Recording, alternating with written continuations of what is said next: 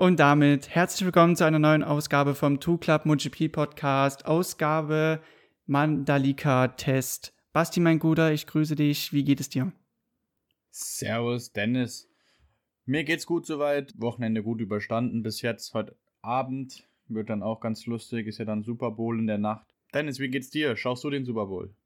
Oh, gute Frage. Ich bin ja immer so Team Basketball. Das ist immer so der Sport, den ich neben dem Motorsport sehr intensiv verfolge. Ähm, ich werde mich mal heute dahinter klemmen, aber um den Football, äh, diesen Super Bowl mal mir anzuschauen. Da bin ich gespannt. Hast du denn schon ein Favoritenteam oder bist du da relativ Das wäre jetzt für meine erste Frage gewesen. Wer spielt denn? Was muss die ich LA wissen? Rams, die LA Rams gegen die Bengals und die Rams haben äh, Heimspiel, da sie in dem Heimstadion spielen. Also das finale Stadion ist ja immer zugewählt. Ja, Die Rams spielen jetzt ihr Finale, also das Super Bowl Finale sogar im eigenen Stadion. ich frage mal so rum. Du bist weitaus mehr in der Materie drinne. Wer ist denn dein persönlicher Favorit? Also, ich bin jetzt für die LA Rams tatsächlich. Normal halte ich für die Green Bay Packers. Sie haben ihre, ihre Division gewonnen, also sozusagen die ersten 17 Spiele, bevor es in die Playoffs ging, aber sind dann leider in den Playoffs im ersten Spiel direkt ausgeschieden, so wie die Jahre davor. Nervig. Egal, kommen wir zum Mandalika-Test. Dennis, fangen wir an. Gerne, gerne. Du äh, bist ja heute am Zuge. Wir haben ja eine neue Kategorie bei uns äh, erfunden, die sogenannte Aufwärmrunde, um einfach erstmal in die Thematik reinzukommen. Und ich bin ja gespannt. So, Dennis, dann wollen wir mal anfangen mit der Aufwärmrunde. Äh, Mandalika-Test, was waren deine Erwartungen? Ich war ein bisschen unentschlossen, was Honda anging, weil ich hatte keine so große Erwartungen an das Werk, obwohl sie einen Turnaround gemacht haben, ein komplett neues Motorrad entwickelt haben. Und ich wollte einfach nur bestätigt werden, dass ein positiver Aufwärtstrend da ist. Und ansonsten hatte ich keine, weil es gab ja keine Referenzwerte. Das ist ja eine komplett neue Strecke. Das stimmt auf jeden Fall. Und ähm, apropos Honda, wer ist dein, dein Favorit für die Saison 22? Marc Marquez, Paul Espargaro, Taka Nakagami oder doch Alex Marquez? Also ich muss sagen, unter den vier Fahrern kann man eigentlich nur auf Marquez gehen. Er ist derjenige mit den meisten WM-Titeln. Obviously ist einer der besten MotoGP-Fahrer jemals. Wenn nicht sogar der beste. Darüber kann man ja immer wieder mal streiten. Also meine, mein Einsatz, der geht ganz klar auf Marc Marquez. Wie sieht's bei dir aus? Auch Marc Marquez, wenn er fit ist. Ansonsten Paul Espargaro. Das ist immer ein guter Zusatz. Marquez, wenn er fit ist. Aber ich glaube, da ist er jetzt so langsam, aber sicher über den Berg. Denke ich auch, hat man ja beim Test auch schon gesehen jetzt. Und zum Schluss habe ich nur eine Frage. Wird Luca Marini in die Fußstapfen seines Halbbruders treten können? Ich sag nein. Ich glaube, so ein Erbe, was Rossi hinterlassen hat, und wir reden halt nicht nur auf sportlicher Hinsicht. Ähm, wir reden ja wirklich darum, dass er halt, dass er die MotoGP, die neu gegründet wurde 2002 auf Grundlage der 500er, auf ein ganz anderes Level gehoben hat. Er ist ein weitaus, wenn nicht sogar der populärste Sport, also mit, er gehört mit zu den populärsten Sportlern auf der Welt und das äh, wird ihn, glaube ich, immer ein bisschen anhaften, dass er so der Halbbruder von dem halt ist. So. Und ich glaube, dass bis er das erstmal weg hat, dieses, dieses Level, dieses, äh, diesen, diesen Status so, er ist der Halbbruder von Rossi, das dauert erstmal und dann muss er das noch draufsetzen. Ich sag mal nein. Wie siehst du das? Ja, ich denke auch, er wird schwer haben. Ich hoffe aber, dass er in Richtung Titel äh, eines Tages fahren wird. Das würde ich ihm auf jeden Fall gönnen. Aber das gönne ich eigentlich auch jedem an der anderen 24 Fahrer, die in der MotoGP am Start sind. Mandalika, das hört sich neu an, Basti. Es ist eine Strecke, die erstmals im Kalender ist. Und wusstest du, dass wir vor 25 Jahren zuletzt äh, mit der Motorrad-WM in, in Indonesien waren? Ja, das wusste ich. Mandalika ist ja jetzt wieder neu in den Kalender gekommen, wurde Ende des Jahres schon von der Superbike WM getestet. An sich eine schöne Strecke. Eine, eine die relativ schnell ist sogar. Ähm, schnell, flüssig. Ich glaube, mit einer relativ harten Anbremszone. An sich waren alle sehr zufrieden, haben die Zeit vor dem Test genossen, hat man ja auch auf Social Media gesehen. Und ich denke, dass alle soweit fit in den Test eingestiegen sind. ich glaube, man hat mitbekommen, dass die MotoGP-Fahrer trainiert sind und Sixpacks haben. Ähm, ja, da musste jeder damit rumprallen. Ähm, vielleicht noch zusätzlich zu deinen Eindrücken schon zur Rennstrecke, 4,3 Kilometer bei 17 Kurven. Und äh, wie du schon gesagt hast, viele Kurvenkombinationen, die gleichzeitig sehr schnell sind. Bei, und das finde ich sehr gut, das hat man schon mal gut mit beachtet, viele große Run-Off-Areas. Heißt, es wird auch auf ein großer Wert auf Sicherheit gelegt. Andererseits hatte die Strecke aber auch einen schwierigen Start, Basti. Einerseits hatte ich mich mal ein bisschen mit der Erstellung oder der, dem, dem Baumaßnahmen auseinandergesetzt und gesehen, dass äh, die UN das Projekt äh, scharf kritisiert hatte, weil Besitztümern in diesem Gebiet halt das, äh, die, den Besitz abgenommen wurde, um halt diese Strecke erst zu bauen. Und bis heute wurden die auch noch nicht äh, entlohnt oder mit einem Gegenwert entschädigt. Was ich so persönlich noch nicht gewusst hatte. Ich denke, da reden wir wieder, ähm, oder da haben wir dasselbe Thema wie bei der Fußballwerbung in Katar. Schwierig, schwierig, schwierig. Ähm, einerseits finde ich sowas dann nicht cool, also es sollte auf jeden Fall ähm, die Leute auch entlohnt werden, die da gearbeitet haben. Andererseits sind wir leider in der Position, dass wir da nichts machen könnten. Und deshalb hoffe ich nur, dass äh, sich das jetzt noch ändern wird, weil ich denke, dann wird der Grand Prix, wenn er so läuft, unter einem ganz anderen Schatten stehen. Viele haben aber auch das Ambiente gelobt. Ich sag mal, Mugello war ja bisher auch sehr bekannt für das Wahnsinnsambiente mit den ganzen toskanischen Bergen. Ähm, aber jetzt diesen Mix aus Dschungel und Strand, ähm, das hat vielen Leuten zugesagt und wurde so langsam aber sicher auch zu einem kleinen Favoriten. Äh, was nicht so äh, von äh, guter Natur war, waren die Bedingungen zum Anfang des Tests, Basti. Äh, viel Dirt auf der Strecke und da habe ich gleich mal eine Anfangsfrage für dich. Der Alex Marquez hatte da einen interessanten Einfall gehabt am ersten Testtag, weil jeder Fahrer hat so gewartet, bis die Strecke sauber wird. Dann hatte aber er den Vorschlag gebracht, nee, nee, wir fahren einfach alle mal verbindlich 20 Runden und dadurch wird ja die Strecke wiederum besser. Was sagst du dazu, Fahrer dann bewusst dazu zu forcieren, zu fahren? Ich denke, verkehrt ist es nicht, weil sie wollen ja auch testen und die Strecke muss ja irgendwie auch sauber werden. Und ich denke, so sitzt jeder am selben Boot, so hat jeder dieselben Runden gedreht. Ich meine, ja, das sehe ich halt genauso. Man hat ja auch viel investiert, überhaupt dorthin zu kommen. Man hätte ja auch in Spanien oder in Italien Testfahrten machen können, aber nein, wir waren ja in Indonesien, um auch mal Daten zu sammeln. Klar sind die jetzt nicht so, ähm, kann man die nicht so gut einbeziehen für das Rennwochenende dann, weil man ja wirklich nur rumgerutscht ist. Aber andererseits hat es ja dann geholfen, Topzeiten zu fahren. Und damit rutschen wir so langsam mal in Richtung Testergebnis und werfen mal einen Blick auf die Zeitenlisten nach drei Testtagen. Und wir hatten schon das Thema in der Aufwärmrunde, Basti. Paul Espargaro war dabei besprochen worden. Er ist der schnellste gewesen, 1,31,0, dicht gefolgt von Quadraro und Luca Marini, also zufällig auch die, über die wir schon ein bisschen gesprochen haben. Wenn du das jetzt so liest, ein Repsol Honda Team wieder mal an der Spitze mit äh, Marc Marquez auf der neuen. Positiver Aufwärtstrend? Sie haben ja viel entwickelt und auch ein Stefan Bradl, der viel Zeit rein investiert hat, hat schon gesagt, dass das Motorrad viel Potenzial hat. Ich denke, es wird interessant, sobald die Saison wirklich losgeht in Katar, wie sieht es im Qualifying aus, wie läuft es dann wirklich. Wo man jetzt schon wieder viel hört, ist von Yamaha, wo ein Fabio Quattararo nicht sehr zufrieden ist mit dem Ganzen und trotzdem jetzt hier gut dasteht, wo man gespannt sein sollte, äh, wie es im Qualifying sein wird. Aber ich würde sagen, dann gehen wir einfach mal die Platzierung durch. Dennis, dann fangen wir doch mal mit den ersten 13 an. Dann, na klar, also aufbauend dann äh, Alicia Spagaro und Morbidelli auf 4 und 5. Ähm, Morbidelli also auch mit einem besseren Testergebnis. Man hatte die letzten Minuten vom ähm, Mandalika-Test dazu verwendet, Rundenzeiten zu setzen, weil die Strecke dann natürlich dann den besten Zustand hatte. Quadraro hat es sehr gut umgesetzt, da vielleicht ein kurzer Vergleich unter den Werksfahrern. 31.0 für Quadraro, 31.4 für Morbidelli.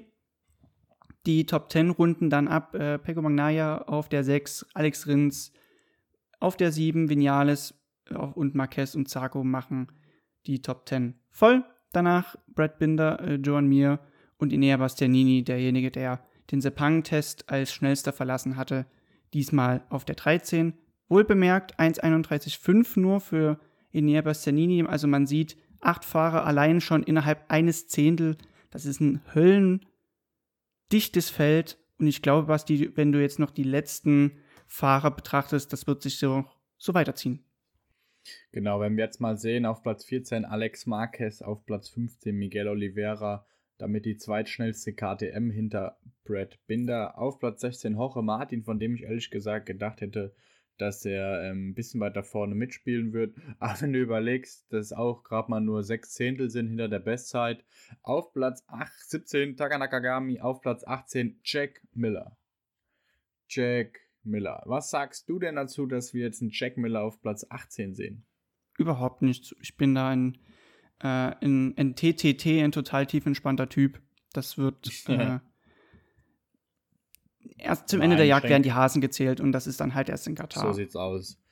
Auf Platz 19 Andrea Dovizioso, die drittschnellste äh, Yamaha mit 8 Zehntel hinter Fabio Quattararo. Ja, 8 Zehntel ist jetzt nicht verkehrt, aber irgendwie zeigt ein 19. Blatt nicht so das, was sich Yamaha mit ihrem ähm, Kundenteam und gleichzeitig mit Andrea Dovizioso vorstellt. Auf Platz 20 wenn ich es richtig sehe, der schnellste Rookie. Mhm, richtig. Marco Besecchi. 1,31,9. 8 Zehntel hinter der, hinter der Bestzeit. Ist schon gut, also muss man ehrlich sagen, ich finde die Rookies ist ja sehr schnell. Und ähm, die Dichte wird ja auch immer mehr, wenn wir überlegen, dass wir bis Platz 21 in einer Sekunde liegen. Denke ich, da passt es schon ganz gut. Und da können die äh, Rookies äh, sich ruhig zeigen, da braucht sich keiner verstecken. Auf Platz 21 Fabio Di Antonio. Auf Platz 22 Raul Fernandes mit 1,32,4, der dann doch jetzt 1,4 Sekunden dran ist, was trotzdem für einen Rookie nicht verkehrt ist.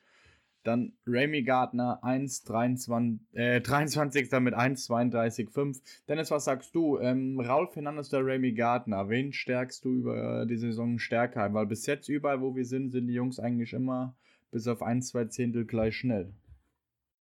Was verblüffend ist, weil Raul Fernandes äh, heute, also wir nehmen am Sonntag nach dem Test schon auf, am heutigen Tag gar, gar keine richtigen Runden mehr gefahren ist. Er hatte am Samstag einen fürchterlichen Unfall, der auch dazu geführt hat, dass er Sichtprobleme hatte und auch laut Fahrerlagerradio-Aussagen schwammig dann so geredet hat. Also irgendwas war dann auch in der Aussprache. Also es hat ihn wirklich erwischt. Das Medical Team hatten aber für fit befunden, ist dann aber heute rausgefahren und wieder gestürzt nach äh, sieben Runden, weil jetzt kommt Basti und das ist, glaube ich, ein Horrorszenario. Er konnte durch sein Auge, was verletzt war, was heißt jetzt verletzt nicht, aber er konnte das äh, Geschwindigkeitsgefühl nicht mehr herstellen. Das heißt, er hat 20 Meter viel zu spät gebremst und ist dadurch dann halt gestürzt. Boah, und jetzt stell dir mal vor, äh... es ist die erste Runde in einem Rennen und er bremst 20 Meter zu spät in eine 90 Grad Haarnadelkurve. Dann schießt er in das Pulk rein, was zu einer Massenkarambolage führt. Von daher, da sind 1,4 Sekunden, die du gerade meintest, eigentlich noch okay, weil er ist heute nicht gefahren, wo die Bedingungen am besten waren. Und Remy Gardner kann man auch noch schwer einschätzen, weil er unter den Rookies der Verletzte ist, der eben noch ein gebrochenes Handgelenk hat. Schwierig. Ich kann keinem wirklich den Rücken stärken. Wenn beide fit sind, was sie aber gerade noch nicht sind, denke ich aber, dass Raul Fernandes wohl das größere Talent ist. Der härtere Arbeiter ist wiederum aber auch Rebi Gardner. Er hat sich ja mehrere Jahre in der Moto 2 aufgehalten, hat sich dort dann auf den Weltmeistertitel hochgearbeitet. Das ist, kann man echt kaum vergleichen. Das ist wie mit Äpfel und Birnen, obwohl sie auf derselben Maschine sitzen und gleichwertiges Material genießen. Das stimmt auf jeden Fall. Auf Platz 24 Darren Binder 1,33,0. Ich denke, er braucht einfach noch Zeit und ähm, finde es auch komplett neu. Er ist ja nie in der Moto 2 gegangen, sondern direkt von der Moto 3 in die MotoGP. Da dürfen wir auf jeden Fall gespannt sein. Und damit sind wir auch schon durch damit der Zeit, obwohl mir hier einer fehlt. Ah, nee, doch, alles gut. Äh, nee, nee, das waren heute äh, weniger Fahrer auf der Strecke. Die Testfahrer sind von Sepang nicht mitgezogen. Und aus dem Grund waren alle Fahrer aus dem aktuellen MotoGP-Feld mit dabei. Basti, ich habe einen Hot-Tag für dich und ich bin gespannt, was du darüber denkst.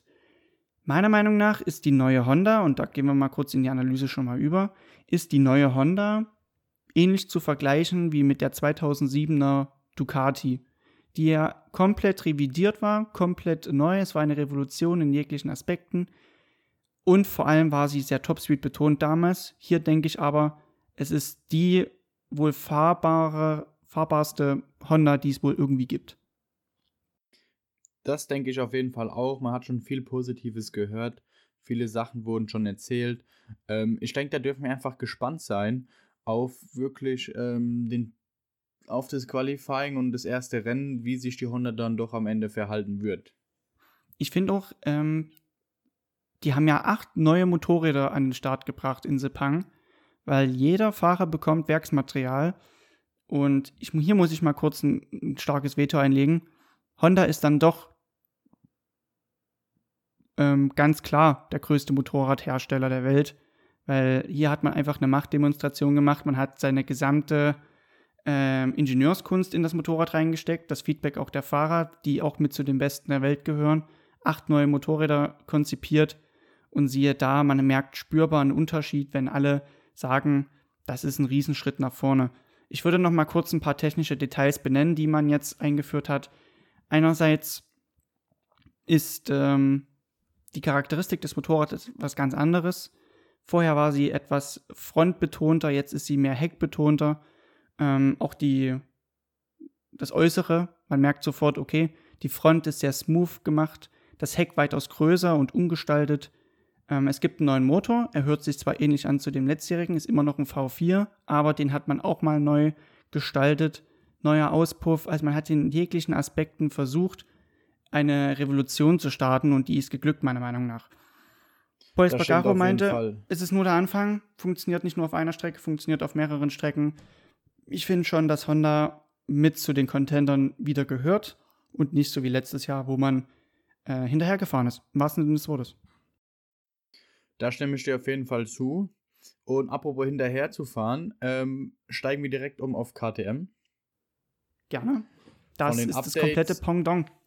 Das stimmt. Keine Revolution, Adaption an das Gas geben, klar Grundlagen legen, dann die Richtung, nicht repräsentativ, Qualität des Sets schlecht, weil Probleme und Stürze. Sie haben es noch schwer, sie haben es noch schwer. Es fehlt einfach noch so ein bisschen, ich weiß nicht, so der Tritt nach vorne. Dennis, was sagst du dazu? Das ist tatsächlich das, was fehlt, der Tritt nach vorne, weil man macht jetzt das, was Suzuki meistens gemacht hat, zu sagen, man hat eine starke Foundation, eine, star eine starke Basis, auf der man baut und dann Tippeltappeltour in einzelne Richtungen geht. Natürlich ist dann die Dynamik in der Entwicklung nicht so hoch, aber man hat sich ja letztes Jahr auch irgendwo mal mit neuen Updates verrannt. Irgendwann war auch mal zu viel an die Fahrer gebracht worden und man konnte gar nicht mehr richtig einschätzen, was ist gut und was ist schlecht. Von daher wird wohl KTM weiter noch zu straucheln haben, gerade wenn man mal überlegt, Basti, Brad Binder meinte, dass KTM eine, also Katar ist eine KTM-Strecke. Wenn wir an letztes Jahr denken, war Katar ein furchtbarer Start in die Saison und 2019 war man ja zuletzt dann in Katar. Das war ja auch nicht viel besser. Ich glaube, man KTM wird in Katar untergehen. Ich denke auch, ähm, vielleicht wird es ein Brad Binder noch irgendwie retten können, aber ich denke es eher weniger. Ich denke, die haben jetzt hinten dran noch viel zu tun. Ähm, wie wir jetzt auch sehen, Raul Fernandes, der jetzt auch nicht weiterkommt, weil er ja auch, wie wir eben schon die Rede hatten, einen schlimmen Sturz hatte und 22 ist wirklich besser laut KTM, aber so richtig die Bäume werden auch noch nicht rausgerissen. Nee, werden sie nicht. Aber ein positiver Kommentar von Oliveira bei der Presse war, das Motorrad gehört wieder mir. Und ich glaube, wenn jemand sagen kann, ich bin Herr des Motorrads und das Motorrad nicht Herr über mich, dann ist schon mal eine gute Basis gelegt. Aber dennoch, hier geht es ja um Details. Hier geht es darum, wir reden hier von acht Zehnteln bei 20 Fahrern. Da geht, das stimmt auf jeden Fall. Da geht es um Ins hier, um ein bisschen. Ja, das bisschen hat Suzuki zum Beispiel sich auch verbessert, um damit auch schon wieder eine Brücke zu schlagen zu den nächsten Herstellern. Man hatte ja zwar das 2020er Bike letztes Jahr in Katar schon mal probiert. Man war also schon sehr weit in der Entwicklung, ähm, was das dieses Jahr angeht. Man muss ja überlegen, was die zwei Jahre war jetzt die Entwicklung am Motor eingefroren. Um mal kurz nochmal auf Yamaha einzugehen, man hat jetzt nach zwei Jahren Entwicklung etwas Verbesserung am Motor erreichen können. Nur etwas. Das stimmt. Und das macht halt, macht's halt dann schwer, weil es braucht irgendwie so ein bisschen mal vielleicht ein neues Grundkonzept oder sowas, um es nochmal in eine andere Richtung zu bringen. Also ja, das Grundkonzept wird gleich bleiben, aber vielleicht nochmal eine andere Idee, weil die ganzen anderen Hersteller schlafen nicht. Und ähm, da zählt, da zählt jede Testminute, jedes, jedes Teil, was getestet wird, was ein Schritt nach vorne sein kann. Und da habe ich mal einen guten, äh, ein paar gute Daten nochmal. Und zwar habe ich mir die Top-Speed-Werte mal ausgerechnet im Durchschnitt über die drei Tage hinweg. Und da ist mir aufgefallen, also du kannst mal raten, wie viele Ducatis sind in Top 10? Sechs. Sieben. Eine nicht, das ist die von Dijan Antonio. Ähm, er ist auf der 14 gelistet. Wir haben also von 1 bis 7 nur Ducatis. Dann kommt die schon, und jetzt sind wir beim Thema Suzuki, die Suzuki von Joan Mir mit äh, 308,3 km/h im Schnitt. Das Topspeed, wirklich der beste Topspeed, hat Enea Bastianini mit 312, das heißt nur 4 km/h Unterschied. Wenn Suzuki also es schafft, Fahrbarkeit zu behalten, zu wahren, bei gleichzeitiger Verbesserung des Topspeed, Hot Tag von mir, Suzuki wird der Underdog sein, den es doch zu schlagen gibt. Das stimmt. Und apropos Underdog, da gehen wir gerade rüber auf unser letztes Fabrikat für heute. Und das ist die Aprilia. Ich denke, die drei mit ähm, Vinales, Elias Espargaro und Lorenzo Savadori wird es die gefährlichst, gefährlichste Waffe, mit denen keiner rechnet. Was sagst du dazu, Dennis? Ich sag auf jeden Fall, Aprilia Hot Take, Aprilia fährt dieses Jahr dreimal aufs Podium. Gebe ich dir Kontra, sorry, aber das kann ich dir nicht geben.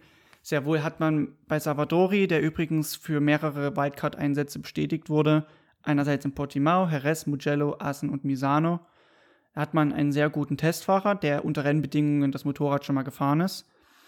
Aber ich sag dir eins, wir haben acht Ducatis, die sehr wettbewerbsfähig sind.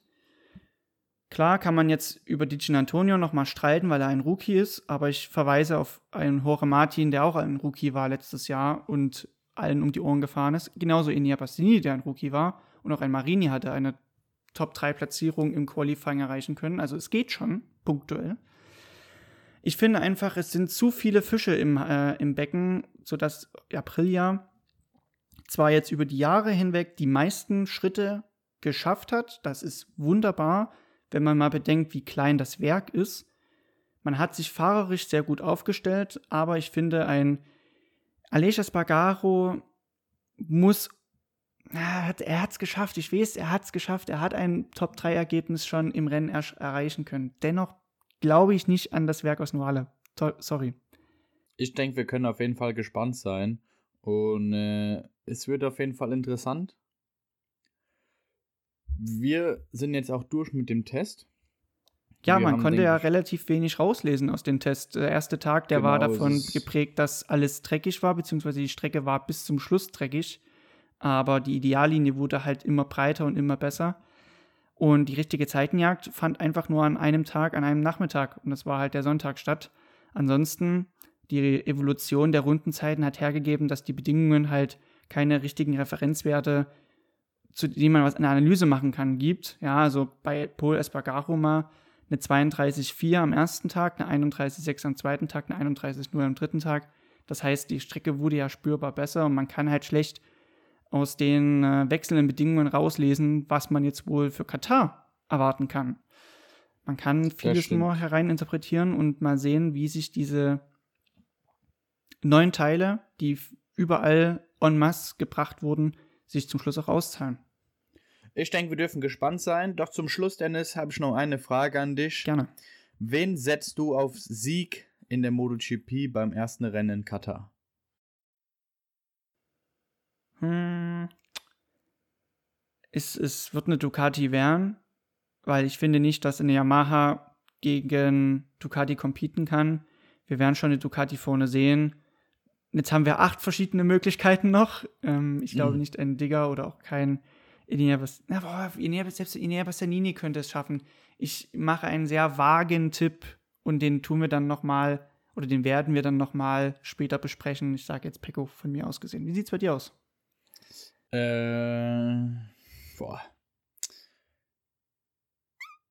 Ich sag. Jorge Martin oder Fabio Quadraro. Alles klar. Ich habe mir das mal so notiert. Wir werden noch mal darüber sprechen, wenn es soweit ist.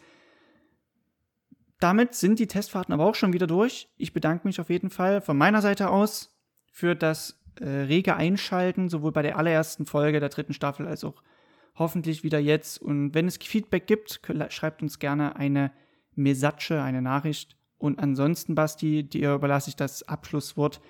Äh, wünsche ich euch noch einen guten Start in die neue Woche und Haut rein. Das war's. Der, die Preseason-Tests sind vorbei. Die Jungs sind fit, sind heiß, wie wir schon gesehen haben. Da hat einer mehr Sixpack als der andere. Ich denke, es wird eine heiße Saison dieses Jahr. Ähm, die Favoriten sind gesetzt. Ich freue mich, ich kann es kaum abwarten. Ich glaube, in 18 oder 19 Tagen geht schon los mit Katar. Wir dürfen gespannt sein. Ich freue mich auch schon wieder drauf.